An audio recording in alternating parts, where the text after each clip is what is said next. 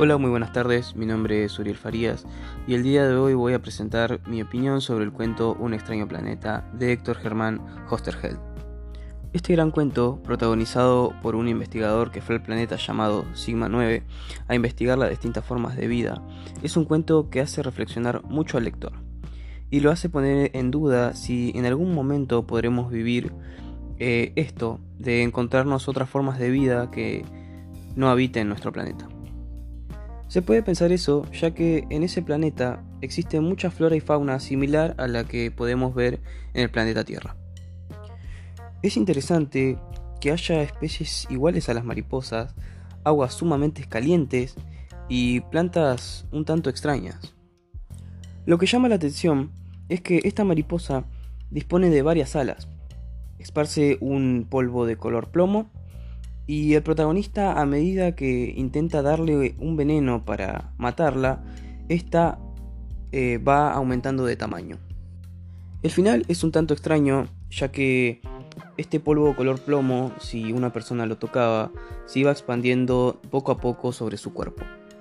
Y esto hacía que el protagonista esté muy disperso y no pueda concretar su labor.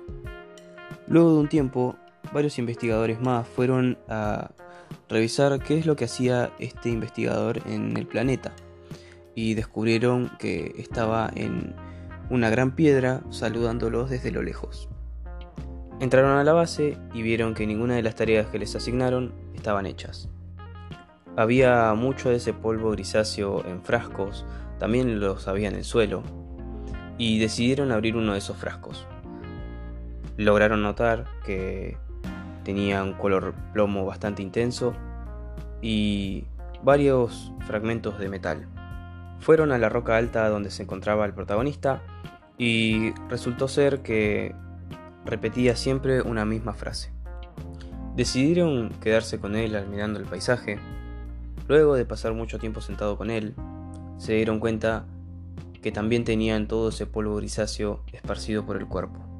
Luego de eso, empezaron a repetir la misma frase que él repetía. Y así sucesivamente. Como dije, es un final bastante extraño e inquietante, que por mi punto de vista esperaba más, algo más de investigaciones de parte del protagonista, un poco más de fauna, flora. Pero dentro de todo ese final está bastante bien, me encanta el cuento, me encantan los los distintos cuentos e historias que tiene este autor.